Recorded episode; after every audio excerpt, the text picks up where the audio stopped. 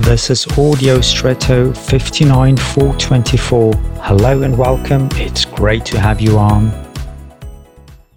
There are some things in nature that we cannot consume in raw form, but only in processed form, like cooked, for example. I'm thinking of certain vegetables or beans or similar. Other things from nature we can put directly into our mouths and eat, some fruits or salads. Why is it that? Why can't everything that is good for us and that we can tolerate be consumed directly and everything else not? One can also see the situation differently.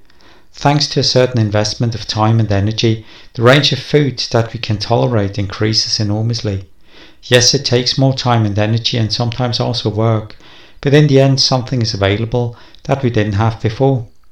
In our time where everything has to happen quickly or immediately, or can be achieved immediately through finances, this principle is unpopular.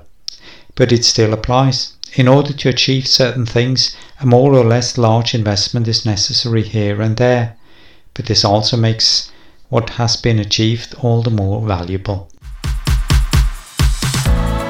And now I wish you an extraordinary day.